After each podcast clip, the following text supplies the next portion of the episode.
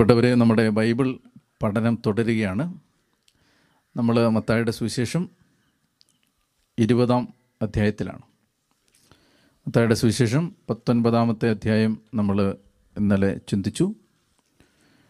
തുടർന്ന് നമ്മൾ മത്തായുടെ സുവിശേഷം ഇരുപതാം അധ്യായത്തിലേക്ക് പ്രവേശിക്കുകയാണ്. ഇവിടെ നമ്മൾ ആദ്യമായിട്ട് മനസ്സിലാക്കേണ്ട ഒരു കാര്യം സുവിശേഷങ്ങൾ അധ്യായങ്ങളായിട്ട് തിരിച്ചത് സുവിശേഷം എഴുതിയ ആളുകളല്ല. സുവിശേഷങ്ങൾ അധ്യായങ്ങളായിട്ട് തിരിക്കപ്പെട്ടത് പിന്നീട് അനേക നൂറ്റാണ്ടുകൾ കഴിഞ്ഞിട്ടാണ്. അപ്പോൾ അതുകൊണ്ട് നമ്മൾ പത്തൊമ്പതാം അധ്യായം ഇരുപതാം അധ്യായം അങ്ങനെയുള്ള കാര്യങ്ങളെല്ലാം ഓരോ പ്രത്യേക വിഷയങ്ങൾ പറയുന്നതാണെന്ന് വിചാരിച്ച് വായിച്ചാൽ നമുക്ക് ആശയം മനസ്സിലാവില്ല. അപ്പോൾ ബൈബിൾ വായിച്ച് പോകുമ്പോൾ അധ്യായങ്ങൾ തിരിച്ചിട്ടുണ്ടെങ്കിലും നമ്മൾ പത്തൊമ്പതാം അധ്യായത്തിന്റെ അവസാന ഭാഗവും ഇരുപതാം അധ്യായത്തിന്റെ ആദ്യ ഭാഗവും എല്ലാം അടുത്തടുത്ത് വായിച്ചു പോകണം അപ്പോഴേ നമുക്ക് അർത്ഥം മനസ്സിലാവത്തുള്ളൂ. പത്തൊമ്പതാം അധ്യായം മറന്നിട്ട് ഇരുപതാം അധ്യായം വായിക്കാൻ പോയാൽ നമുക്കൊന്നും മനസ്സിലാവില്ല. പത്തൊമ്പതാം അധ്യായത്തിന്റെ തുടർച്ചയായ ചില കാര്യങ്ങളായിരിക്കും ഇരുപതാം അധ്യായത്തിൽ പറയുന്നത്. അധ്യായങ്ങളായിട്ട് തിരിച്ചതുകൊണ്ട് നമ്മൾ ചിലപ്പോൾ വിചാരിക്കും ഇത് ഇരുപതാം അധ്യായത്തിൽ വേറൊരു വിഷയമായിരിക്കും എന്ന് വിചാരിക്കും. എന്നാൽ അങ്ങനല്ല. ഇരുപതാം അധ്യായത്തിൽ ഈ പറഞ്ഞു വന്നതിന്റെ തുടർച്ച തന്നെയാണ് പറഞ്ഞു പോകുന്നത്. അപ്പോൾ അതുകൊണ്ട് പത്തൊമ്പതാം അധ്യായത്തിൽ പറഞ്ഞ ഒരു വിഷയത്തിന്റെ വിശദീകരണമാണ് ഇരുപതാം അധ്യായത്തിലേക്ക് ഇനി വരാൻ പോകുന്നത്. പത്തൊമ്പതാം അധ്യായത്തിൽ ഇവിടെ നമ്മൾ രണ്ട് മൂന്ന് കാര്യങ്ങൾ ശ്രദ്ധിക്കാനുണ്ട്. ഒന്നാമത്തെ കാര്യം പത്തൊമ്പതാമത്തെ അധ്യായത്തിൽ ഈ ചെറുപ്പക്കാരൻ ധനികനായ ചെറുപ്പക്കാരൻ വന്നിട്ട് ചോദിച്ചു ഞാൻ നിത്യജീവൻ അവകാശമാക്കാൻ എന്ത് ചെയ്യണം? അപ്പോൾ ഈശോ അതിന് മറുപടിയെല്ലാം പറഞ്ഞു. അപ്പോൾ അവൻ പോയി കഴിഞ്ഞപ്പോൾ അവൻ വളരെ സങ്കടത്തോടെ തിരിച്ചു പോയി കഴിയുമ്പോൾ പത്രോസ് വന്നിട്ട് ചോദിക്കുന്നുണ്ട് ഞങ്ങളെല്ലാം ഉപേക്ഷിച്ച് ഇതാ നിന്റെ പിന്നാലെ വന്നിരിക്കുകയാണ്. ഞങ്ങൾക്ക് എന്ത് കിട്ടും? ഇപ്പം കർത്താവ് പത്രോസ്ലികായെ ശാസിക്കുന്നൊന്നുമില്ല. നിങ്ങൾക്ക് എന്ത് കിട്ടും? ഇസ്രായേലിന്റെ പന്ത്രണ്ട് ഗോത്രങ്ങളെ വിധിച്ചുകൊണ്ട് നിങ്ങൾ പന്ത്രണ്ട് സിംഹാസനങ്ങളിലിരിക്കും എന്ന് പറഞ്ഞു. എന്നാൽ കർത്താവിന് അവിടെ ഒരു അപകടം മനസ്സിലായി. ഒരു അപകടമുണ്ട് പത്രോസിന്റെ ചോദ്യത്തിനകത്ത്. എന്താണ് അപകടം? പത്രോസ്ലീഗ ഞങ്ങളെല്ലാം ഉപേക്ഷിച്ചിരിക്കുന്നു. അതുകൊണ്ട് ഞങ്ങൾക്ക് എന്തെങ്കിലും കിട്ടും എന്ന് പ്രതീക്ഷിക്കുന്നുണ്ട്. സമ്മാനം പ്രതീക്ഷിച്ചുകൊണ്ടുള്ള ഒരു സമർപ്പണമാണ് പത്രോസിന്റെ സമർപ്പണം. ഇത് ഈശോയ്ക്ക് ഈ അപകടം മനസ്സിലായി. അപ്പോൾ അത് തിരുത്തേണ്ടതുണ്ട്. അതാണ് ഇവിടുത്തെ ഒരു പ്രശ്നം. പത്രോസ്ലീഗ പറഞ്ഞത് നല്ല ഉദ്ദേശമാണ് പറഞ്ഞത് സത്യമാണ്. പക്ഷേ ശിഷ്യന്മാരുടെ ഇടയിൽ ഇങ്ങനെ തങ്ങൾ ചെയ്യുന്ന നന്മപ്രവർത്തികൾക്ക് ദൈവത്തിൽ നിന്ന് അനുഗ്രഹം കിട്ടും.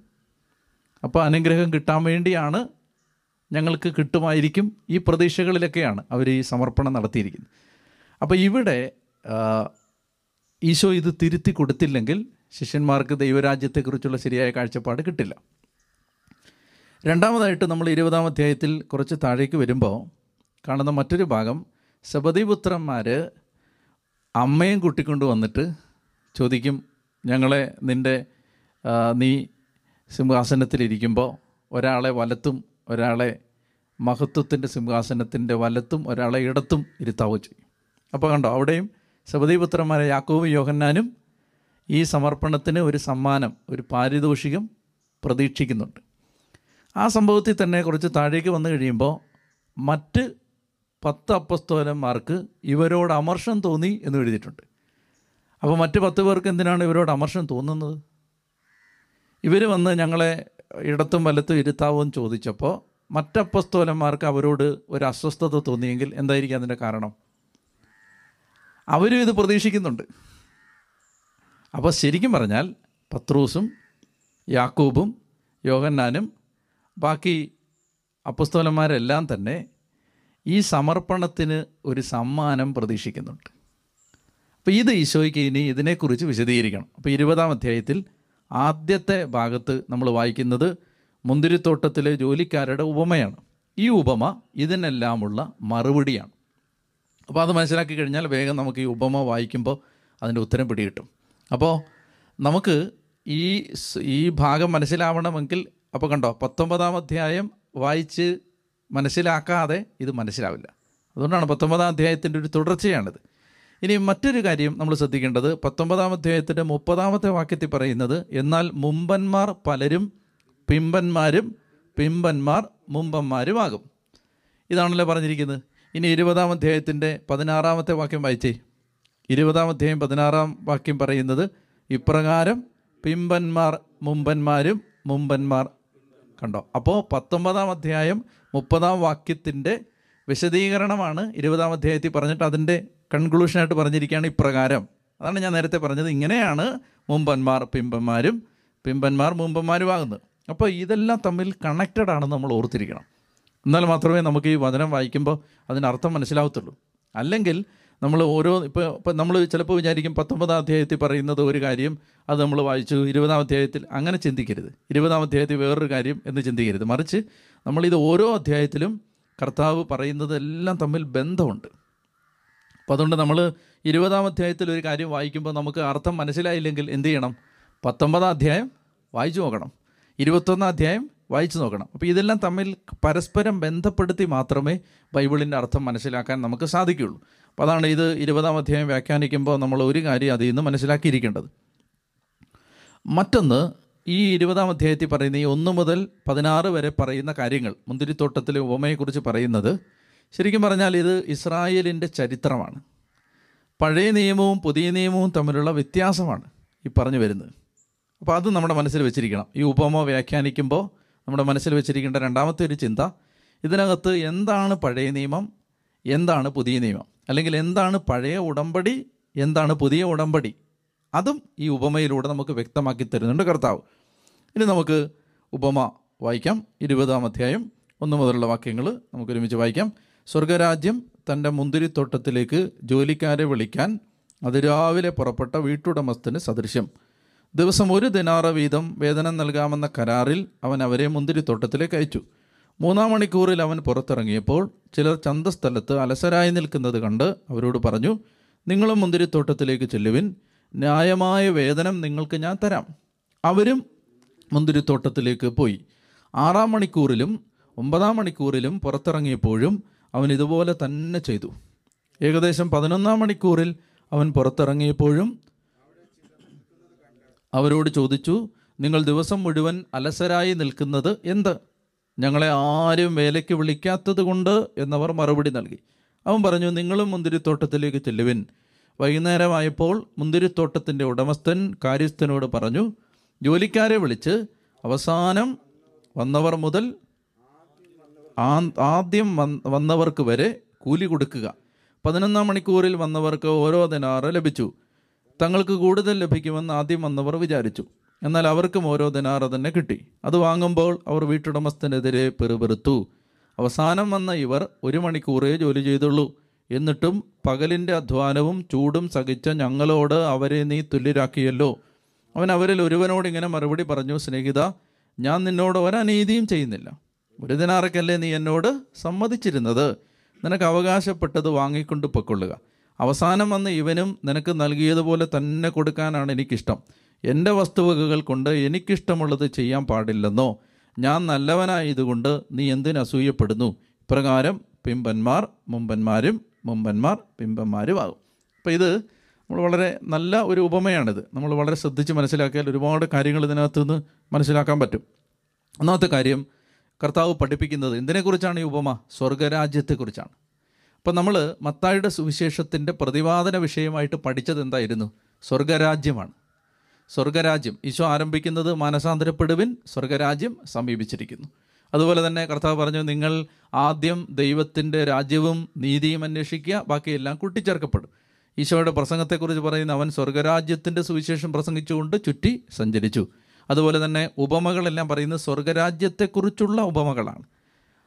അതുപോലെ തന്നെ മത്തായുടെ സുവിശേഷം ആറ് ഏഴ് എട്ട് അധ്യായങ്ങളിൽ നമ്മൾ പറഞ്ഞത് സ്വർഗരാജ്യത്തിന്റെ മൂല്യങ്ങളാണ്. സ്വർഗരാജ്യത്തിൽ നമ്മൾ എങ്ങനെ ജീവിക്കണം? അതുപോലെ മത്തായുടെ സുവിശേഷം എട്ട് ഒമ്പത് അധ്യായങ്ങളിൽ നമ്മൾ കണ്ടത് സ്വർഗരാജ്യത്തിന്റെ ശക്തിയാണ്. അന്ധരെ സുഖപ്പെടുത്ത അന്ധർക്ക് കാഴ്ച കൊടുക്കുന്നു കുഷ്ഠരോഗി സൗഖ്യം കൊടുക്കുന്നു പിശാചബാധനെ സുഖപ്പെടുത്തുന്നു. സ്വർഗരാജ്യത്തിന്റെ ശക്തിയാണ്. അപ്പോൾ ഈ മത്തായുടെ സുവിശേഷത്തിന്റെ മുഴുവൻ പ്രതിപാദന വിഷയം എന്താണ്? സ്വർഗരാജ്യമാണ്.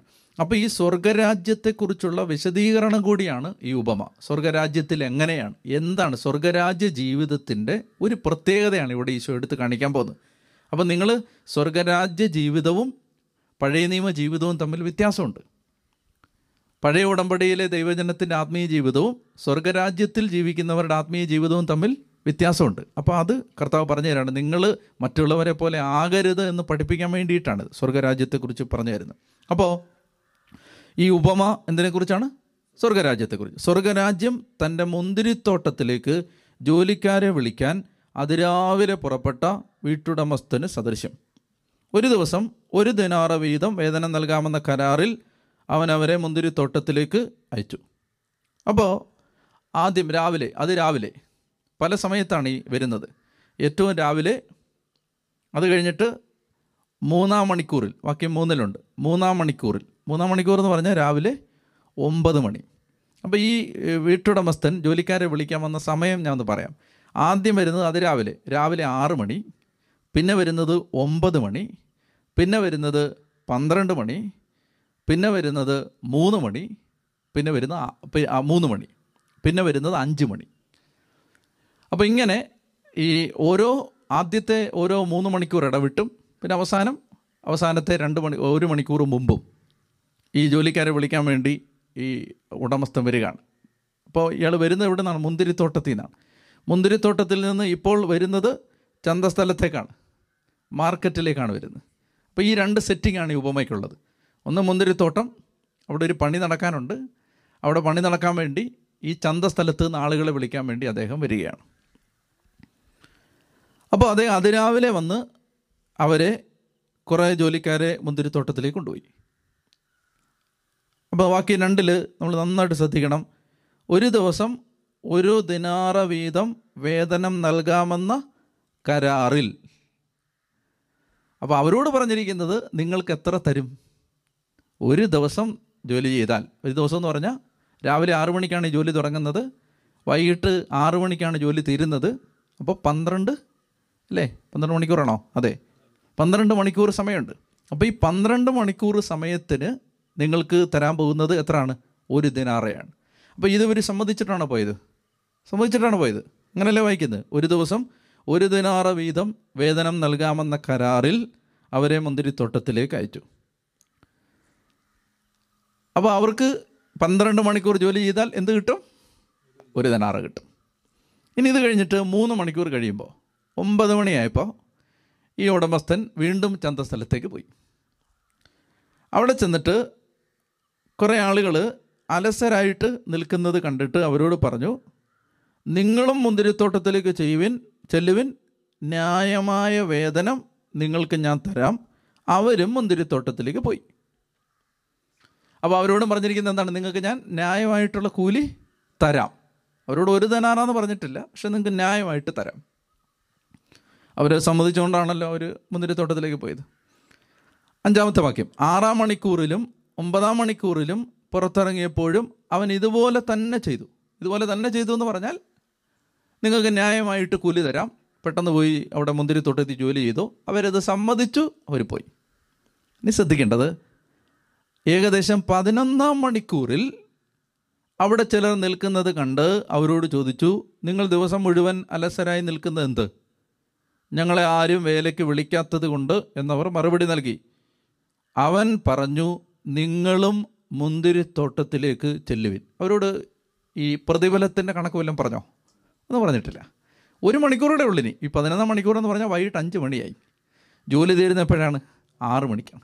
ആറ് മണിക്ക് ജോലി തീരുമ്പോൾ ആറ് മണിക്ക് ജോലി തീരാൻ ഒരു മണിക്കൂറോടെ ഉള്ളിനി. ഈ ഒരു മണിക്കൂർ ചന്തസ്ഥലത്ത് ആളുകൾ നിൽക്കുമ്പോൾ അവരോട് പറയുകയാണ് നിങ്ങൾ വേഗം മുന്തിരിത്തോട്ടത്തിലേക്ക് ചെല്ല്. കാശിന്റെ കാര്യമൊന്നും പറഞ്ഞിട്ടില്ല. ഇനി ഇവർ നമ്മൾ സാധാരണ മനുഷ്യരാണെങ്കിൽ സാധാരണ മനുഷ്യർ എന്ത് ചിന്തിക്കും ഇനി ഒരു മണിക്കൂർ പോയാൽ എന്നെ കിട്ടാനാ.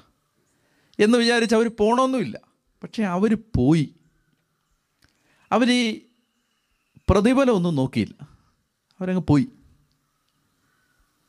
അപ്പോൾ ഈ പതിനൊന്നാം മണിക്കൂറിൽ വന്നവരുടെ പ്രത്യേകത അവർ മുന്തിരിത്തോട്ടത്തിലേക്ക് പോയിരിക്കുന്നത് പ്രതിഫലം പ്രതീക്ഷിച്ചിട്ടല്ല.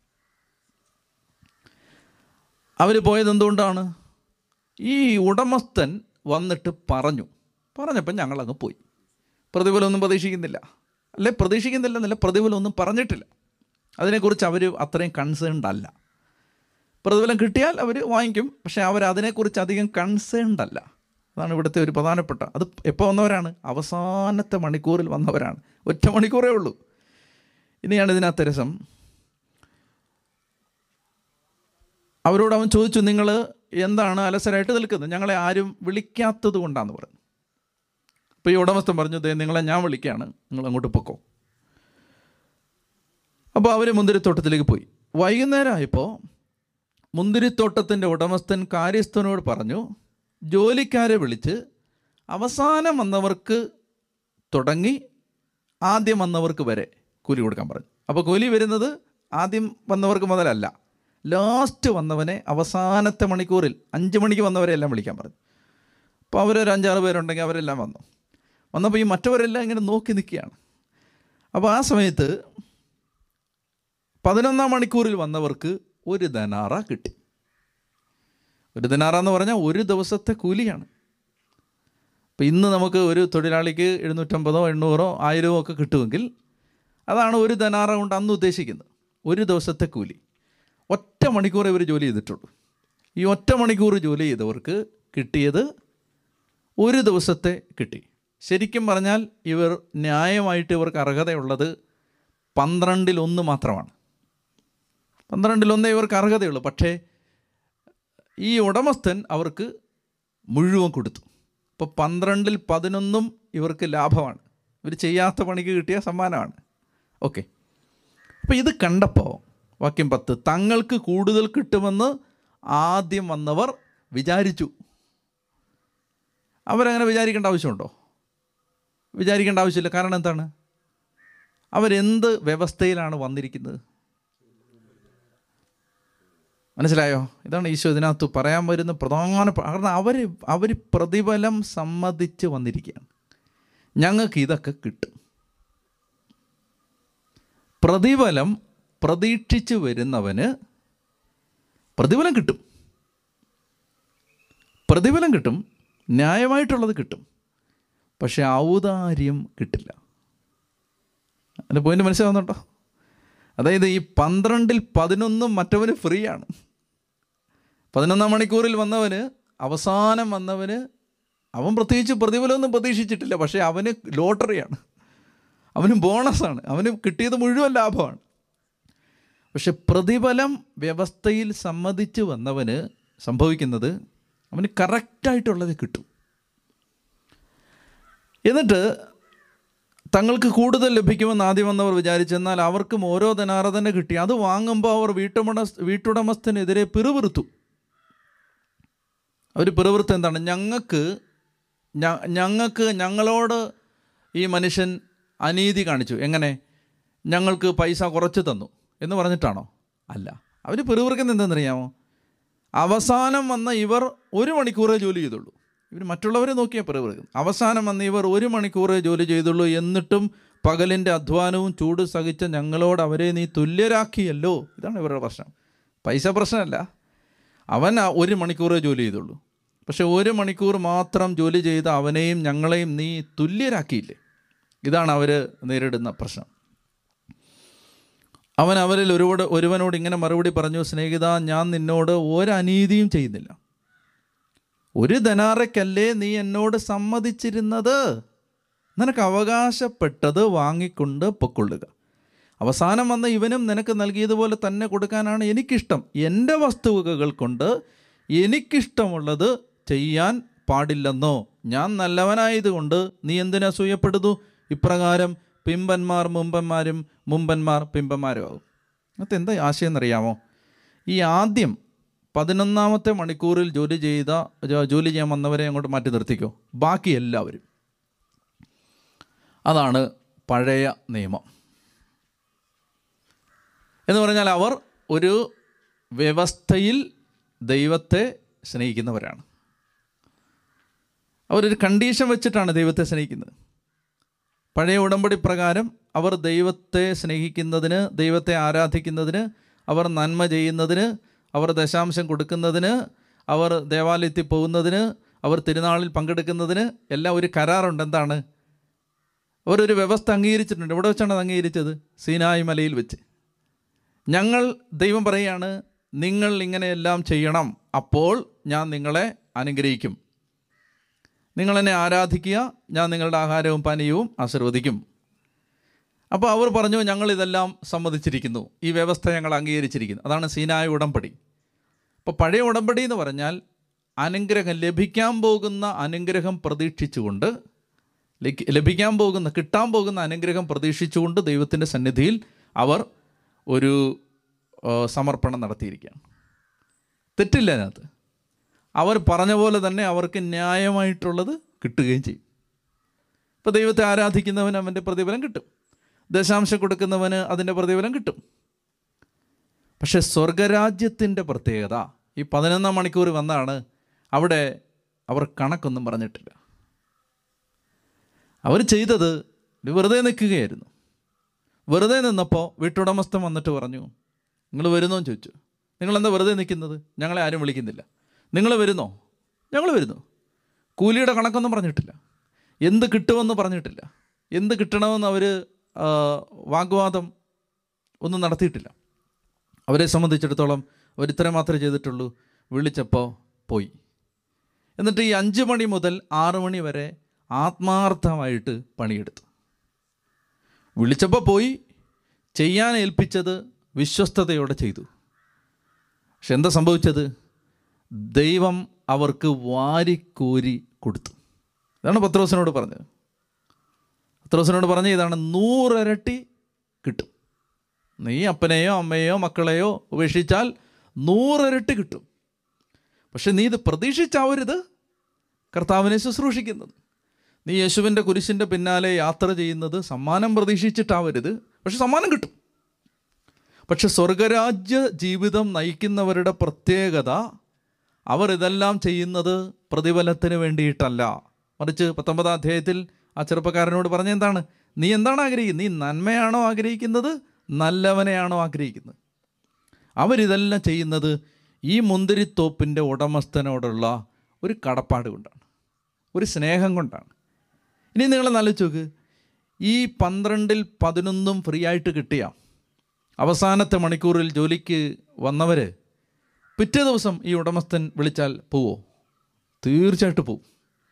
കാരണം ഉടമസ്ഥൻ എത്രമാത്രം ഔദാര്യമുള്ള ആളാണെന്ന് അവർക്ക് മനസ്സിലായിട്ടുണ്ട്. അപ്പോൾ അതാണ് ഇപ്പോൾ ഈ ഉപമയുടെ അർത്ഥം. മനസ്സിലാവുന്നുണ്ടോ ഇതിന്റെ അർത്ഥം?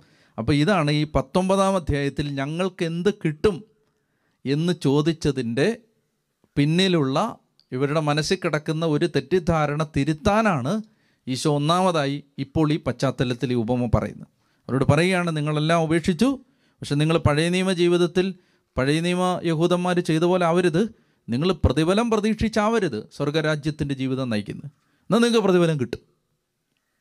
ദൈവം വിശ്വസ്തനാണ്. നമ്മളത് കഴിഞ്ഞ ദിവസം ചിന്തിച്ചാണ്. നമ്മൾ ദൈവം വിശ്വസ്തനാണ്. ദൈവം നൂറിരട്ടി തരും.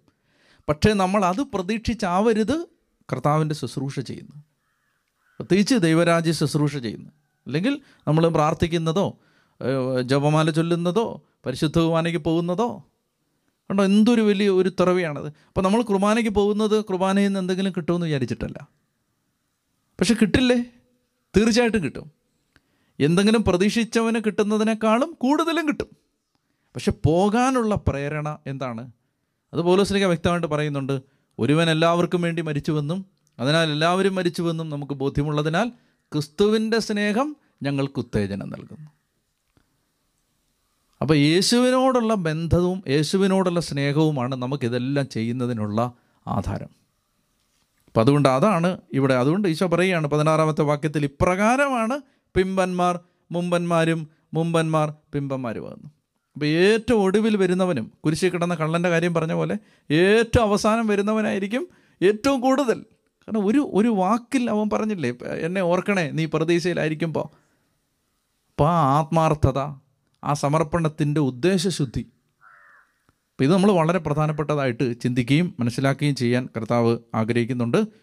നമ്മൾ മത്തായുടെ സുവിശേഷം ഇരുപതാം അധ്യായത്തിലാണ് ഒന്ന് മുതൽ പതിനാറ് വരെയുള്ള വാക്യങ്ങൾ നമുക്ക് നന്നായിട്ട് മനസ്സിലായി.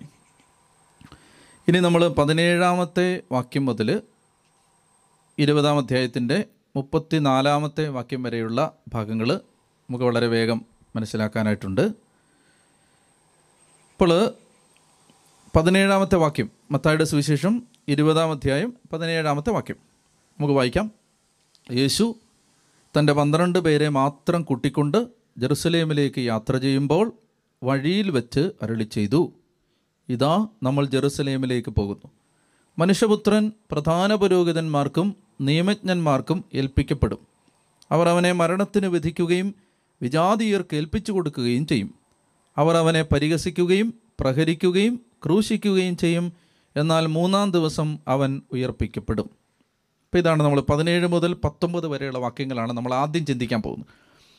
അപ്പോൾ ഈശോയുടെ പീഡാനുഭവത്തിന്റെയും ഉത്ഥാനത്തിന്റെയും എത്രാമത്തെ പ്രവചനമാണിത്? മൂന്നാമത്തെ പ്രവചനമാണിത്. അപ്പോൾ ഈശോ മൂന്ന് തവണ ശിഷ്യന്മാരോട് പറയുന്നുണ്ട് ഈശോ ജെറുസലേമിൽ വെച്ച് പ്രധാന പുരോഹിതന്മാർക്കും നിയമജ്ഞർക്കും ഏൽപ്പിക്കപ്പെടുകയും അവർ അവനെ മരണത്തിന് വിധിക്കുകയും റോമക്കാർ അവനെ കുരിശിത്തറച്ച് കൊല്ലുകയും ചെയ്യും. അപ്പോൾ ഇത് ഈശോ വ്യക്തമായിട്ട് ശിഷ്യന്മാർക്ക് പറഞ്ഞു കൊടുക്കുന്നുണ്ട്. അപ്പം നമ്മൾ ഇവിടെ നിന്ന് കണ്ടെത്താൻ പോകുന്ന ഒരു പ്രധാനപ്പെട്ട ആശയം ഈ മൂന്ന് സന്ദർഭങ്ങളും കഴിഞ്ഞു വരുന്ന ഭാഗം നോക്കിയാൽ അപ്പസ്തോലന്മാർ ഇത് മനസ്സിലാക്കിയിട്ടില്ല അവർ പരാജയപ്പെടുന്ന നമുക്ക് കാണാൻ പറ്റും. അപ്പോൾ നമുക്കതുകൊണ്ട് ആ ഭാഗം വേഗം ഒന്ന് ഈ പീഡാനുഭവത്തെയും ഉത്ഥാനത്തെയും സംബന്ധിച്ച ഒന്നാമത്തെ പ്രവചനം അത് നമ്മൾ മത്തായുടെ സുവിശേഷം പതിനാറാമത്തെ അധ്യായം ഇരുപത്തിയൊന്ന് മുതലാണ്. അപ്പോൾ മുതൽ യേശു തനിക്ക് ജെറുസലേമിലേക്ക് പോകേണ്ടിയിരിക്കുന്നുവെന്നും മത്തായി പതിനാറ് ഇരുപത്തൊന്ന് മുതൽ. അപ്പോൾ മുതൽ യേശു തനിക്ക് ജെറുസലേമിലേക്ക് പോകേണ്ടിയിരിക്കുന്നുവെന്നും ശ്രേഷ്ഠന്മാരിൽ നിന്നും പ്രധാന പുരോഹിതന്മാരിൽ നിന്നും നിയമജ്ഞരിൽ നിന്നും വളരെയേറെ സഹിക്കേണ്ടി വരുമെന്നും താൻ വധിക്കപ്പെടുമെന്നും എന്നാൽ മൂന്നാം ദിവസം ഉയർപ്പിക്കപ്പെടുമെന്നും ശിഷ്യന്മാരെ അറിയിച്ചു തുടങ്ങി. പത്രോസ് അവനെ മാറ്റി നിർത്തി തടസ്സം പറയാൻ തുടങ്ങി. കണ്ടോ? ഇപ്പോൾ പീഡാനുഭവത്തിന് ഒന്നാം പ്രവചനം കഴിഞ്ഞ് പറഞ്ഞു കഴിഞ്ഞപ്പോൾ പത്രോസ് പൊട്ടിപ്പോയി. പത്രോസ് അവിടെ തോറ്റുപോയി. പത്രോസിന് മനസ്സിൽ നിനക്കിത് സംഭവിക്കാതിരിക്കട്ടെ. അവിടെയാണ് പത്രോസിനെ ഈശോ സാത്താനെ എന്ന് വിളിക്കുന്നത്. പീഡാനുഭവത്തിന്റെയും ഉത്ഥാനത്തിന്റെയും രണ്ടാമത്തെ പ്രവചനം മത്തായുടെ സുവിശേഷം പതിനേഴാമത്തെ അധ്യായത്തിൽ പതിനേഴാമത്തെ അധ്യായത്തിൽ ഇരുപത്തിരണ്ട് മുതലുള്ള വാക്യങ്ങളാണ്. അവൻ ഗലീലയിൽ ഒരുമിച്ച് കൂടിയപ്പോൾ യേശു അവരോട് പറഞ്ഞു മനുഷ്യപുത്രൻ മനുഷ്യരുടെ കൈകളിൽ ഏൽപ്പിക്കപ്പെടാൻ പോകുന്നു. അവർ അവനെ വധിക്കും. എന്നാൽ മൂന്നാം ദിവസം അവൻ ഇത് കേട്ട് അവർ അതീവ ദുഃഖിതരായി തീർന്നു ദുഃഖിതരായി തീർന്നു എന്ന് മാത്രമല്ല പതിനെട്ടാം അധ്യായത്തിന്റെ ഒന്നാമത്തെ വാക്യം എന്താണ്? ശിഷ്യന്മാർ യേശുവിനെ സമീപിച്ച് ചോദിച്ചു സ്വർഗരാജ്യത്തിലെ വലിയവനാരാണ്? അവർക്കപ്പോഴും വലിയവനാരാണ് ചെറിയവനാരാണ്? ഇതാണ് അവരുടെ വിഷയം. ഈശോ മരിക്കാൻ പോകുന്ന കാര്യം പറയുന്നത്. അവർക്കത് മനസ്സിൽ അതായത് കർത്താവ് ഉദ്ദേശിക്കുന്ന മരണം യേശുവിനും മരിച്ച് അടക്കപ്പെട്ട് ഉയർത്ത് അവൻ പാപത്തിന്റെ മേൽ വിജയം നേടും ഇത് ഇവർക്ക് മനസ്സിലായിട്ടേ ഇല്ല. അവരിപ്പോഴും ലോകത്തിന്റെതായ രീതിയിലാണ് പലപ്പോഴും ചിന്തിക്കുന്നത്. മൂന്നാമത്തെ പ്രവചനം. അത് ഇരുപതാമധ്യായം നമ്മളിപ്പോൾ വായിച്ചതാണ്. പതിനേഴ് മുതലുള്ള വാക്യങ്ങൾ യേശു തന്റെ പന്ത്രണ്ട് പേരെ മാത്രം കൂട്ടിക്കൊണ്ട് ജെറുസലേമിലേക്ക് യാത്ര ചെയ്യുമ്പോൾ വഴിയിൽ വെച്ച് അരളി ചെയ്തു. ഇതാ നമ്മൾ ജെറുസലേമിലേക്ക് പോകുന്നു. മനുഷ്യപുത്രൻ പ്രധാന പുരോഹിതന്മാർക്കും നിയമജ്ഞർക്കും ഏൽപ്പിക്കപ്പെടും. അവർ അവനെ മരണത്തിന് വിധിക്കുകയും വിജാതീയർക്ക് ഏൽപ്പിച്ചു കൊടുക്കുകയും ചെയ്യും. അവർ അവനെ പരിഹസിക്കുകയും പ്രഹരിക്കുകയും ക്രൂശിക്കുകയും ചെയ്യും. എന്നാൽ മൂന്നാം ദിവസം അവന് ഏർപ്പിക്കപ്പെടും ഇനി ഇത് കഴിഞ്ഞ് തൊട്ട് വരുന്ന എന്താണ്? സബദീപുത്രന്മാരായ യാക്കൂബും യോഹന്നാനും തന്റെ അമ്മയും കൂട്ടിക്കൊണ്ട് യേശുവിന്റെ അടുത്തേക്ക് വന്നിട്ട് പറയുകയാണ് നീ മഹത്വത്തിൽ ഉപവിഷ്ടനാവുന്ന സമയത്ത് നിന്റെ രാജ്യത്തിൽ ഞങ്ങളുടെ ഈ രണ്ട് പുത്രന്മാർ ഒരുവൻ നിന്റെ വലതുവശത്തും അവരൻ ഇടതുവശത്തും ഇരിക്കാൻ. അപ്പോൾ കണ്ടോ മൂന്ന് പ്രാവശ്യം ഈശോ തന്റെ മരണത്തെക്കുറിച്ച് ശിഷ്യന്മാരോട് പ്രവചിക്കുന്ന സമയത്തും അത് അപ്പസ്തോലന്മാർക്ക് മനസ്സിലായിട്ടില്ല. ഇതാണ് ഇവിടെ നിന്ന് മനസ്സിലാക്കേണ്ട ഒരാശയം. ഇനി എന്താണെന്ന് വെച്ചാൽ ഈ സബദീപുത്രന്മാരുടെ പതിനെട്ട് സോറി ഇരുപത് മുതലുള്ള വാക്യങ്ങൾ വായിച്ചാൽ നമുക്ക് വായിക്കാം. അപ്പോൾ സബദീപുത്രന്മാരുടെ മാതാവ് തന്റെ പുത്രന്മാരോടുകൂടെ വന്ന് സബദീപുത്രന്മാർ യാക്കോബും യോഹന്നാൻ യാക്കോബിന്റെയും യോഹന്നാന്റെയും അമ്മ മക്കളോടുകൂടെ വന്ന് അവന്റെ മുമ്പിൽ യാചനാപൂർവം പ്രണമിച്ചു. അവൻ അവളോട് ചോദിച്ചു നിനക്ക് എന്താണ് വേണ്ടത്. അവൾ പറഞ്ഞു നിന്റെ രാജ്യത്തിൽ എന്റെ ഈ രണ്ട് പുത്രന്മാരിൽ ഒരുവൻ നിന്റെ വലതുവശത്തും അപരൻ ഇടതുവശത്തും ഇരിക്കുന്നതിന് കൽപ്പിക്കണമേ. യേശു മറുപടി നൽകി നിങ്ങൾ ചോദിക്കുന്ന എന്താണെന്ന് നിങ്ങൾ അറിയുന്നില്ല അപ്പോൾ അവർ ചോദി ഈശോ ചോദിക്കുകയാണ് ഞാൻ നിനക്ക് നിനക്ക് എന്താണ് വേണ്ടത്? മർക്കോസിന്റെ സുവിശേഷത്തിൽ ഈശോ ചോദിക്കുന്നത് നിനക്ക് ഞാൻ എന്ത് ചെയ്തു തരണമെന്നാണ് നീ ആഗ്രഹിക്കുന്നത്? നിങ്ങൾ എന്താണ് ഞാൻ എന്ത് ചെയ്തു തരണമെന്നാണ് നിങ്ങൾ ആഗ്രഹിക്കുന്നു ഇനി ഇതിന് തൊട്ട് താഴെയുള്ള ഭാഗം വായിച്ചേ. ഇരുപത്തൊമ്പത് മുതൽ. ഇരുപത്തൊമ്പത് മുതൽ. അവൻ ജെറീക്കോയിൽ നിന്ന് യാത്ര പുറപ്പെട്ടപ്പോൾ ഒരു വലിയ ജനക്കൂട്ടം അവനെ അനുഗമിച്ചു. യേശു ആ വഴി കടന്നു പോകുന്നെന്ന് കേട്ടപ്പോൾ വഴിയരികിലിരുന്ന രണ്ട് അന്ധന്മാർ ഉച്ചത്തിൽ നിലവിളിച്ചു കർത്താവേ ദാവീദിന്റെ പുത്ര ഞങ്ങളിൽ കനിയണമേ. മിണ്ടാതിരിക്കാൻ പറഞ്ഞുകൊണ്ട് ജനക്കൂട്ടം അവരെ ശാസിച്ചു. അവരാകട്ടെ കർത്താവേ ദാവീദിന്റെ പുത്ര ഞങ്ങളിൽ കനിയണമേ എന്ന് കൂടുതൽ ഉച്ചത്തിൽ നിലവിളിച്ച് പറഞ്ഞു. യേശു അവിടെ നിന്ന് അവരെ വിളിച്ച് ചോദിച്ചു ഞാൻ നിങ്ങൾക്ക് എന്ത് ചെയ്യണമെന്നാണ് നിങ്ങൾ ആഗ്രഹിക്കുന്നത്? ഈ രണ്ട് എപ്പിസോഡിലും യേശുവിന്റെ ചോദ്യം എന്താണ്? മർക്കോസിന്റെ സുവിശേഷത്തിൽ അത് വളരെ കൃത്യമായിട്ടുണ്ട്. രണ്ട് ചോദ്യം ഒരേ ചോദ്യമാണ്. ഞാൻ നിങ്ങൾക്ക് എന്ത് ചെയ്തു തരണമെന്നാണ് നിങ്ങൾ ആഗ്രഹിക്കുന്നത്? അന്ധന്മാർ പറയുന്നത് കർത്താവെ ഞങ്ങൾക്ക് കാഴ്ച കിട്ടണം. ശിഷ്യന്മാർ പറയുന്നത് കർത്താവെ ഞങ്ങൾക്ക് വലത്തും ഇടത്തും ഇരിക്കണം. ഇത് രണ്ട് അപ്രോച്ചാണ്. കർത്താവ് സ്വർഗരാജ്യത്തെക്കുറിച്ച് പഠിപ്പിക്കല്ലേ? സ്വർഗരാജ്യത്തിൽ ഇരിക്കുന്ന ഒരു വ്യക്തി വലത്തും ഇടത്തും ഇരിക്കുക എന്ന് പറഞ്ഞാൽ സ്ഥാനമാനങ്ങൾ ആഗ്രഹിക്കുന്നതിനേക്കാൾ ആഗ്രഹിക്കേണ്ടത് ഈ കണ്ണ് തുറന്നു കിട്ടാനാണ്. സ്വർഗരാജ്യത്തിന്റെ രഹസ്യങ്ങൾ അറിയാൻ വേണ്ടിയിട്ടാണ്. ഇപ്പം നമ്മളെ സംബന്ധിച്ചിടത്തോളം വലത്തും ഇടത്തും ഇരിക്കുന്നതിനേക്കാൾ പ്രധാനമാണ് കണ്ണ് തുറന്നു കിട്ടുക എന്നുള്ളത്. ശബദൈപുത്രന്മാർ ചോദിച്ചത് ഈശോ അവർക്ക് കൊടുത്തില്ല. അത് പിതാവിന് മാത്രമേ അറിയൂ. ആരാണ് എന്റെ വലതുഭാഗത്ത് ഇടതു ഭാഗത്ത് ഇരിക്കുന്നതെന്ന് അത് പിതാവ് ആർക്ക് വേണ്ടി സജ്ജമാക്കിയിരിക്കുന്നു അവർക്ക് വേണ്ടി മാത്രമുള്ളതാണെന്നൊക്കെ പറഞ്ഞ് ഈശോ അവരെ പറഞ്ഞു വിട്ടു. പക്ഷേ ഈ അന്ധമാർ ചോദിച്ചത് അപ്പം തന്നെ കൊടുത്തു. അപ്പം നമ്മൾ കർത്താവിനോട് എന്തെങ്കിലുമൊക്കെ ചോദിക്കുന്ന സമയത്ത് നമ്മളോട് ഈശോ തിരിച്ചു ചോദിക്കുന്നത് ഒരേ ചോദ്യമാണ് ഞാൻ നിങ്ങൾക്ക് എന്താ ചെയ്തു തരണ്ടേ? ഈ റിസൾട്ട് രണ്ടാവുന്നത് എപ്പോഴാണ്? ചോദിച്ച ചോദ്യത്തിന്റെ പ്രശ്നം വരുമ്പോഴാണ്. ശരിക്കുമുള്ളത് ചോദിച്ചാൽ അപ്പ കിട്ടും. എന്നാൽ നമ്മൾ ചോദിക്കേണ്ടാത്തത് ചോദിച്ചാൽ അവിടെ ഈ കർത്താവ് പറഞ്ഞ പോലെ പറഞ്ഞ് നമ്മളെ അങ്ങ് ഒഴിവ ഉഴപ്പിവിടാൻ സാധ്യതയുള്ളൂ. അല്ലെങ്കിൽ നമുക്കതിനുള്ള ഉത്തരം കിട്ടണമെന്നില്ല. ഇവിടെ അവർക്ക് അപ്പം തന്നെ ഉത്തരം കിട്ടുകയാണ്. കണ്ടോ? ഞാൻ നിങ്ങൾക്ക് എന്ത് ചെയ്യണമെന്നാണ് നിങ്ങൾ ആഗ്രഹിക്കുന്നത്. അവർ പറഞ്ഞു കർത്താവ് ഞങ്ങൾക്ക് കണ്ണ് തുറന്ന് കിട്ടണം. യേശു ഉള്ളലിഞ്ഞ് അവരുടെ കണ്ണുകളിൽ സ്പർശിച്ചു. തൽക്ഷണം അവർക്ക് കാഴ്ച കിട്ടി. അവരും അവനെ അനുഗമിച്ചു. കണ്ടോ? ശിഷ്യന്മാർ അന്ധന്മാരായി മാറുന്നതും അന്ധന്മാർ ശിഷ്യന്മാരായി മാറുന്നതും ഇങ്ങനെയാണ്. കൂടെ നടന്നവർക്ക് അത് മനസ്സിലായില്ല. എന്നാൽ വഴിയിലിരുന്ന രണ്ട് കണ്ണുവട്ടന്മാർക്ക് അത് മനസ്സിലായി. ഇതാണ് ഈശോ പറഞ്ഞത് മുമ്പന്മാർ പിമ്പന്മാരും പിമ്പന്മാർ മുമ്പന്മാരുമായിട്ട് മാറും. അപ്പോൾ ഈ സ്വർഗരാജ്യത്തിന്റെ യഥാർത്ഥ രഹസ്യം മനസ്സിലാക്കി കിട്ടാൻ നമ്മുടെ കണ്ണ് തുറന്നു കിട്ടാൻ വേണ്ടി പ്രാർത്ഥിക്കണം. അപ്പോൾ അതുകൊണ്ടാണ് ശിഷ്യന്മാർക്ക് ഇത് മനസ്സിലായില്ല. അതുകൊണ്ട് ഈ ഭാഗങ്ങളെല്ലാം ഇങ്ങനെ ക്രമീകരിക്കപ്പെട്ടിരിക്കുന്ന പരിശുദ്ധാത്മാവ് മത്തായ ശ്രീകായലൂടെ ഇതെല്ലാം ഇങ്ങനെ ക്രമീകരിച്ച് എഴുതി വെച്ചിരിക്കുന്നതിന്റെ കാരണം നമ്മളിത് ക്രമാനുഗതമായി മനസ്സിലാക്കി പോകാൻ വേണ്ടിയിട്ടാണ്. അപ്പോൾ ഇനി യേശുവിന്റെ മരണത്തെക്കുറിച്ച് മരണത്തെക്കുറിച്ച് അവർക്ക് സ്വീകരിക്കാനായിട്ട് പറ്റുന്നില്ല. എപ്പോഴും അവർ ലോകത്തിന്റെ കണ്ണിലൂടെ സ്ഥാനം വലതുവശത്താര് ഇടതുവശത്താര് ഞങ്ങൾക്ക് എന്ത് പ്രതിഫലമാണ് കിട്ടാൻ പോകുന്നത് എന്ത് സമ്മാനം കിട്ടും ഇങ്ങനെയൊക്കെയാണ് ചിന്തിച്ചുകൊണ്ടിരിക്കുന്നത്. അപ്പോൾ കർത്താവ് പറയുന്നത് ദൈവരാജ്യത്തിന്റെ ഒഴിവാക്കാൻ പറ്റാത്ത ഒരു ഭാഗമാണ് നമ്മൾ മരിക്കുക എന്നുള്ളത്. നമ്മൾ ഇല്ലാതാവുക എന്നുള്ളത്. നമ്മുടെ ഇഷ്ടങ്ങൾ മാറ്റിവെക്കുക എന്നുള്ളത്. നമ്മൾ രഹസ്യമായിട്ട് പരിത്യാഗം അനുഷ്ഠിക്കുക എന്നുള്ളത്. ഇതെല്ലാം ദൈവരാജ്യത്തിന്റെ ഒഴിവാക്കാൻ പറ്റാത്തൊരു ഭാഗമാണ്. അപ്പം അതിനെക്കുറിച്ചാണ് ഇനിയുള്ള യാത്രയിലെല്ലാം ഈശോ പറയാൻ പോകുന്നത്. അപ്പോൾ നമുക്ക് ഇരുപതാം അധ്യായത്തിൽ ഇരുപത്തിയൊന്നാമത്തെ വാക്യം അവൻ അവളോട് ചോദിച്ചു നിനക്ക് എന്താണ് വേണ്ടത്? അവൾ പറഞ്ഞു നിന്റെ രാജ്യത്തിൽ എന്റെ ഈ രണ്ട് പുത്രന്മാരിൽ ഒരുവൻ നിന്റെ വലതുവശത്തും അപരൻ ഇടതുവശത്തും ഇരിക്കുന്നതിന് കൽപ്പിക്കണമേ. യേശു മറുപടി നൽകി നിങ്ങൾ ചോദിക്കുന്ന എന്താണെന്ന് നിങ്ങൾ അറിയുന്നില്ല. ഞാൻ കുടിക്കാൻ പോകുന്ന പാനപാത്രം കുടിക്കാൻ നിങ്ങൾക്ക് കഴിയുമോ? എന്താണ് ഈ പാനപാത്രം കുടിക്കാൻ പറ്റുമെന്ന് വെച്ചാൽ മര മരണം. ഞാൻ മരിക്കുന്നത് പോലെ നിങ്ങൾക്ക് മരിക്കാൻ പറ്റുമോ? അപ്പോൾ അവർ പറഞ്ഞു ഞങ്ങൾക്ക് കഴിയും. പറഞ്ഞ സത്യമാണ്. ആരാണ് ആദ്യമായിട്ട് യേശുവിനെ പ്രതി അപ്പസ്തോലന്മാർ കൊല്ലപ്പെട്ടത്? യാക്കോബാണ്. ശബദിപുത്രന്മാരിൽ ഒരാളായ യാക്കോബാണ് യേശുവിനെ പ്രതി സഭയിൽ ആദ്യമായിട്ട് അപ്പസ്തോലന്മാരുടെ കൂട്ടത്തിൽ നിന്ന് ആദ്യമായി മരണം ഏറ്റുവാങ്ങുന്നത്. അപ്പോൾ സത്യമാണ് കഴിയും. അപ്പോൾ ഈശോ പറഞ്ഞു എന്റെ പാനപാത്രം തീർച്ചയായിട്ടും നിങ്ങൾ കുടിക്കും.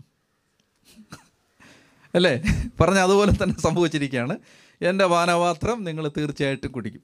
അപ്പോൾ ഇതിനകത്ത് പ്രത്യേകത ആദ്യമായിട്ട് അപ്പസ്തോലന്മാരുടെ കൂട്ടത്തിൽ കൊല്ലപ്പെടുന്നത് യാക്കോബാണ്. അവസാനം മരിക്കുന്നത് യോഹന്നാനുമാണ്. അപ്പോൾ ഏറ്റവും ആദ്യം യാക്കോബ് സ്ലീഗ കൊല്ലപ്പെട്ടു. ഏറ്റവും അവസാനം യോഹന്നാൻ കൊല്ലപ്പെടുകയല്ല പത്മോസിൽ പീഡ ഒക്കെ അനുഭവിച്ച് വാർദ്ധക്യത്തിൽ മരിക്കുകയാണ്. എന്നാലും ഒരുപാട് പീഡിപ്പിക്കപ്പെട്ടു. പലതവണ കൊല്ലാൻ നോക്കി മരിച്ചില്ല. അങ്ങനെ ജീവൻ തിരിച്ചു കിട്ടി. ഒടുവിൽ പാത്മോസ് ദ്വീപിലേക്ക് നാട് കടത്തപ്പെട്ട് അവിടെ നിന്ന് വന്ന എഫ് എസോസിൽ എത്തി മരിച്ചു. അപ്പോൾ അവർ പറഞ്ഞു ഞങ്ങൾ കുടിക്കും. ശരിക്കും കുടിച്ചു. ഈശോ പറഞ്ഞ പോലെ തന്നെ നിങ്ങൾ തീർച്ചയായും കുടിക്കും. എന്റെ പാനപാത്രം നിങ്ങൾ തീർച്ചയായും കുടിക്കും. എന്നാൽ വളരെ പ്രധാനപ്പെട്ട ഒരു കാര്യം ഇവിടെ പറയാൻ പോകുന്നത്. എന്റെ വലതുവശത്തും ഇടതുവശത്തും ഇരിക്കാനുള്ള വരം നിങ്ങൾക്ക് നൽകേണ്ടത് ഞാനല്ല. അത് എന്റെ പിതാവ് ആർക്ക് വേണ്ടി സജ്ജമാക്കിയിരിക്കുന്നോ അവർക്കുള്ളതാണ്. ഇവിടെ വളരെ വളരെ നമ്മളൊരു കാര്യം ശ്രദ്ധിക്കാനുണ്ട് ഇവിടെ. എന്തിനാണ് ഇപ്പോൾ ഈ വലതുവശത്തും ഇടതുവശത്തും ഇരിക്കുന്ന കാര്യം ചോദിച്ചപ്പോൾ എന്തിനാണ് ഈ പാനപാത്രം കുടിക്കുന്ന സഹിക്കുന്ന കാര്യം പറയുന്നത് എന്തിനാണ്? അത് തമ്മിലൊരു ബന്ധമുള്ളത് കൊണ്ടാണ്. അതായത് ദൈവരാജ്യത്തിൽ അല്ലെങ്കിൽ കർത്താവിന്റെ മഹത്വത്തിന്റെ രാജ്യത്തിൽ വലതുവശത്തും ഇടതുവശത്തും ഇരിക്കാനുള്ള ഭാഗ്യം കിട്ടുന്നത് ആർക്കാണ്? സഹിക്കുന്നവർക്കാണ്. എന്നാൽ പിന്നെ ഇവർക്ക് ഇവരെ ഇരുത്താന്ന് പറഞ്ഞുകൂടെ? എന്താ പറയാത്തത്? പിതാവിന് മാത്രമേ അറിയൂ ആരാണ് ഏറ്റവും കൂടുതൽ സഹിച്ചിട്ടുള്ളത്. മനസ്സിലാവുന്നുണ്ടോ? ഇപ്പോൾ നിങ്ങൾ സഹിക്കും. പക്ഷേ പിതാവ് ആർക്കു വേണ്ടിയാണോ അത് സജ്ജമാക്കിയിരിക്കുന്നത്? അവർക്കുള്ളതാണത്. എന്തുകൊണ്ടാണ് അങ്ങനെ പറയുന്നത്? പിതാവിന് മാത്രമേ അറിയൂ സ്വർഗരാജ്യത്തെ പ്രതി ഏറ്റവും കൂടുതൽ സഹിച്ചത് ആരാണ്? നമുക്കത് അന്ത്യവിധിയിൽ അറിയൂ. എല്ലാവരും സഹിച്ചിട്ടുണ്ട് സ്വർഗരാജ്യത്തിന് വേണ്ടി. പക്ഷേ ഏറ്റവും ഈ ഫസ്റ്റ് പ്ലേസിലിരിക്കാൻ അവകാശമുള്ളത് ആർക്കാണ്? ഏറ്റവും കൂടുതൽ സ്വർഗരാജ്യത്തിന് വേണ്ടി സഹിച്ചവർക്കാണ്. അപ്പം നിങ്ങൾ തീർച്ചയായിട്ടും യേശുവിന് വേണ്ടി മരിക്കും. യാക്കോബെ നീ കൊല്ലപ്പെടും. യോഗനാനെ നീ നാട് കടത്തപ്പെടും. പക്ഷേ ഏറ്റവും കൂടുതൽ സഹിച്ചത് ആരാണെന്ന് പിതാവിനെ അറിയും. അപ്പം അതുകൊണ്ട് അപ്പോൾ അത് തമ്മിൽ ബന്ധമുണ്ട്. അപ്പം നമ്മൾ സ്വർഗരാജ്യത്തിൽ വലതുവശത്ത് ഇടതുവശത്തും അല്ലെങ്കിൽ സ്വർഗരാജ്യത്തിൽ ഉന്നത സ്ഥാനം വലിയവൻ സ്വർഗരാജ്യത്തിലെ വലിയവൻ ഇതെല്ലാം എന്തിന്റെ അടിസ്ഥാനത്തിലാണ്? നമ്മൾ യേശുവിനോടുള്ള സ്നേഹത്തെ പ്രതി ഏറ്റെടുത്ത സഹനങ്ങളുടെ വെളിച്ചത്തിലാണ്. അപ്പോൾ അത് ചിലപ്പോൾ ഒരു പക്ഷേ ഒരു കാര്യം പരാതി കൂടാതെ സഹിക്കുന്നതിലായിരിക്കും. ഒരു കാര്യം നമുക്ക് സ്നേഹിക്കാൻ പറ്റാത്ത ഒരാളെ സ്നേഹിക്കുന്നതിലായിരിക്കും. ഒരു കാര്യം നമുക്ക് നന്മ ചെയ്യാൻ ഇഷ്ടമില്ലാത്ത ഒരാൾക്ക് നന്മ ചെയ്യുന്നില്ലായിരിക്കും അപ്പോൾ അവിടെ എല്ലാം നമ്മൾ മരിക്കുകയാണ്. ഇങ്ങനെ ഏറ്റവും കൂടുതൽ യേശുവിന് വേണ്ടി മരിച്ചവർക്കുള്ളതാണ് വലതുവശത്ത് ഇടതുവശത്തുള്ള സ്ഥാനം. അതാണ് ഈശോ അവിടെ പറയുന്നത്. ഇരുപത്തിനാലാമത്തെ വാക്യം. ഇത് കേട്ടപ്പോൾ ബാക്കി പത്ത് പേർക്കും ആ രണ്ട് സഹോദരന്മാരോട് അമർഷം തോന്നി. പത്രോസ്ലിക ഉൾപ്പെടെ ബാക്കി പത്ത് പേർക്ക്. കാരണം എന്താണ്? ഇവരെല്ലാം തന്നെ ഈ പൊസിഷൻ നോക്കിയിരിക്കുന്നവരാണ്. അവരുടെ ഉള്ളിൽ അങ്ങനെ ഒരു ആഗ്രഹമുണ്ട്. അപ്പോൾ യേശു അവരെ വിളിച്ച് ഇപ്രകാരം പറഞ്ഞു ബാക്കി ഇരുപത്തഞ്ച് വിജാതീയരുടെ ഭരണകർത്താക്കൾ അവരുടെ മേൽ യജമാനത്വം പുലർത്തുന്നുവെന്നും അവരുടെ പ്രമാണികൾ അവരുടെ മേൽ അധികാരം പ്രയോഗിക്കുന്നുവെന്നും നിങ്ങൾക്കറിയാമല്ലോ. എന്നാൽ നിങ്ങളുടെ ഇടയിൽ അങ്ങനെ ആകരുത്. നിങ്ങളിൽ വലിയവനാകാൻ ആഗ്രഹിക്കുന്നവൻ നിങ്ങളുടെ ശുശ്രൂഷകനും നിങ്ങളിൽ ഒന്നാമനാകാൻ ആഗ്രഹിക്കുന്നവൻ നിങ്ങളുടെ ദാസനമായിരിക്കണം. ശുശ്രൂഷിക്കപ്പെടാനല്ല ശുശ്രൂഷിക്കാനും അനേകരുടെ മോചനദ്രവ്യമായി സുജീവൻ കൊടുക്കാനും മനുഷ്യപുത്രൻ വന്നിരിക്കുന്നത് പോലെ തന്നെ. അപ്പോൾ സ്വർഗരാജ്യത്തിന്റെ വലിയൊരു രഹസ്യം പറഞ്ഞു തരികയാണ്. എന്താണ്? അനുദിനം മരിക്കുന്നതാണ് സ്വർഗരാജ്യ ജീവിതം. മരിക്കുമ്പോഴാണ് നമ്മൾ ദൈവത്തിന്റെ സ്വർഗരാജ്യത്തിന്റെ ജീവൻ നമ്മളിൽ വെളിപ്പെട്ട് വെളിപ്പെട്ട് വെളിപ്പെട്ട് വരുന്നത്. അപ്പോൾ ഇതാണ് ആ ഭാഗം. പിന്നീട് അടുത്ത ഭാഗം നമ്മൾ നേരത്തെ പറഞ്ഞു ഇരുപത്തൊമ്പത് മുതൽ മുപ്പത്തിനാല് വരെ അന്ധന്മാർ യേശുവിന്റെ പിന്നാലെ വന്ന് അവനോട് കാഴ്ച കിട്ടാൻ വേണ്ടി ആവശ്യപ്പെടുകയാണ്. ഇപ്പോൾ ഇവിടെ ഒരു കാര്യം നമ്മൾ ശ്രദ്ധിക്കേണ്ടത് അന്ധന്മാരെങ്ങനെയാണ് വിളിക്കുന്നത്? വാക്യം മുപ്പത് യേശു ആ വഴി കടന്നു പോകുന്നെന്ന് കേട്ടപ്പോൾ വഴിയലികരിരുന്ന രണ്ട് അന്ധന്മാർ ഉച്ചത്തിൽ നിലവിളിച്ചു കർത്താവേ ദാവീദിന്റെ പുത്ര. ഇവിടെ നമ്മൾ ശ്രദ്ധിക്കേണ്ടത് ദാവീദിന്റെ പുത്ര എന്ന് പറഞ്ഞാൽ എന്താ എന്റെ അർത്ഥം? വരാൻ പോകുന്ന മിശിക ദാവീദിന്റെ പുത്രനായിരിക്കുമെന്നാണ് പ്രവാചകന്മാർ പ്രവചിച്ചത്. അപ്പോൾ ഈ വഴിയിലിരിക്കുന്ന അന്ധന്മാർക്ക് ഇത് മനസ്സിലായി. ദാവീദിന്റെ പുത്രനായ രക്ഷകനായ മിശികായാണ് ഈ വരുന്നത്. കൂടെ നടന്നിക്കുന്നവർക്ക് മനസ്സിലായിട്ടില്ല. വഴിയിലിരിക്കുന്നവർക്ക് മനസ്സിലായി. അതുകൊണ്ടാണ് അവർ ആ രഹസ്യം പിടികിട്ടി. അവർ പറയുകയാണ് ഞങ്ങൾക്ക് കാഴ്ച തുറന്നതാ. ഉടനെ തന്നെ അവർക്ക് കർത്താവ് ചെയ്തു കൊടുക്കുകയാണ്. അപ്പോൾ യേശു രാജാവാണെന്നും മിശികയാണെന്നും ഒക്കെയുള്ള അർത്ഥമാണ് ഈ ദാവീദിന്റെ പുത്ര എന്ന സംബോധനയിൽ ഒളിഞ്ഞിരിക്കുന്നത്. അങ്ങനെ നമ്മളെ അടിമപ്പെടുത്തുന്ന എല്ലാറ്റിൽ നിന്നും നമുക്ക് മോചനം തരുന്ന രാജാവാണ് മിശിക എന്ന് അവർ തിരിച്ചറിയുകയാണ്. അങ്ങനെ യേശുവിനെ വിളിക്കുമ്പോൾ വിടുതൽ കിട്ടുകയാണ്. അപ്പോൾ നമ്മൾ യേശുവിനെ മനസ്സിലാക്കുകയും വിശ്വസിക്കുകയും ചെയ്യുന്ന വിധത്തിലാണ് അവന്റെ ശക്തി നമ്മളിൽ ഇറങ്ങി വരാൻ പോകുന്നത്. ഇത് മനസ്സിലാവുന്നുണ്ടോ? അതായത് നമ്മൾ യേശുവിനെ ശരിക്കും മനസ്സിലാക്കിയാലേ യേശുവിന്റെ ശരിക്കുള്ള ശക്തി നമ്മളിൽ പ്രവർത്തിക്കും. ഇപ്പോൾ യേശുവിന് എന്റെ ജീവിതത്തിൽ നിന്ന് പാപം എടുത്തു മാറ്റാൻ പറ്റുമെന്ന് ഞാൻ അറിയണം വിശ്വസിക്കണം അപ്പോഴാണ് ആ പാപം എന്നിൽ നിന്ന് മാറത്തുള്ളൂ. യേശുവിനെ നമ്മൾ ശരിക്കും മനസ്സിലാക്കിയില്ലെങ്കിൽ ശരിയായിട്ട് മനസ്സിലാക്കിയില്ലെങ്കിൽ അങ്ങനെ ഒരു വാക്യമുണ്ട്. യോഹന്നാന്റെ സുവിശേഷത്തിൽ നമ്മൾ കർത്താവിനെക്കുറിച്ച് എന്തെങ്കിലും അറിഞ്ഞാൽ പോരാ. എങ്ങനെയെങ്കിലും അറിഞ്ഞാൽ പോരാ. മറിച്ച് യേശുവിനെക്കുറിച്ച് ശരിയായിട്ടറിയണം. നമ്മൾ വായിക്കുന്നത് എങ്ങനെയാണ്? യോഹന്നാന്റെ സുവിശേഷം എട്ടാമത്തെ അധ്യായത്തിൽ കർത്താവ് പറയുന്നുണ്ട് ഇരുപത്തിനാലാമത്തെ വാക്യത്തിൽ. യോഹന്നാൻ എട്ട് ഇരുപത്തിനാല്. യോഹന്നാൻ എട്ട് ഇരുപത്തിനാല്. വായിച്ച്. നിങ്ങൾ നിങ്ങളുടെ പാപങ്ങളിൽ മരിക്കും എന്ന് ഞാൻ നിങ്ങളോട് പറഞ്ഞു. എന്തെന്നാൽ ഞാൻ ഞാൻ തന്നെ എന്ന് വിശ്വസിക്കുന്നില്ലെങ്കിൽ നിങ്ങൾ നിങ്ങളുടെ പാപങ്ങളിൽ മരിക്കും. കണ്ടോ? യേശു യഥാർത്ഥത്തിൽ ആരാണോ എന്ന് യഥാർത്ഥമായിട്ട് അറിഞ്ഞ് വിശ്വസിക്കണം. എന്താണ് യേശു എന്നിൽ ചെയ്യുന്നത്? ഇത് അറിയണം അതാണ് ഈ അറി അറിയേണ്ടതിന്റെ പ്രാധാന്യം അവിടെയാണ് നമ്മളിത് അറിഞ്ഞില്ലെങ്കിൽ എങ്ങനെ നമ്മൾ യേശുവിനെ വിശ്വസിക്കാൻ പറ്റും? അറിയാത്ത ഒരു കാര്യം എങ്ങനെ വിശ്വസിക്കും?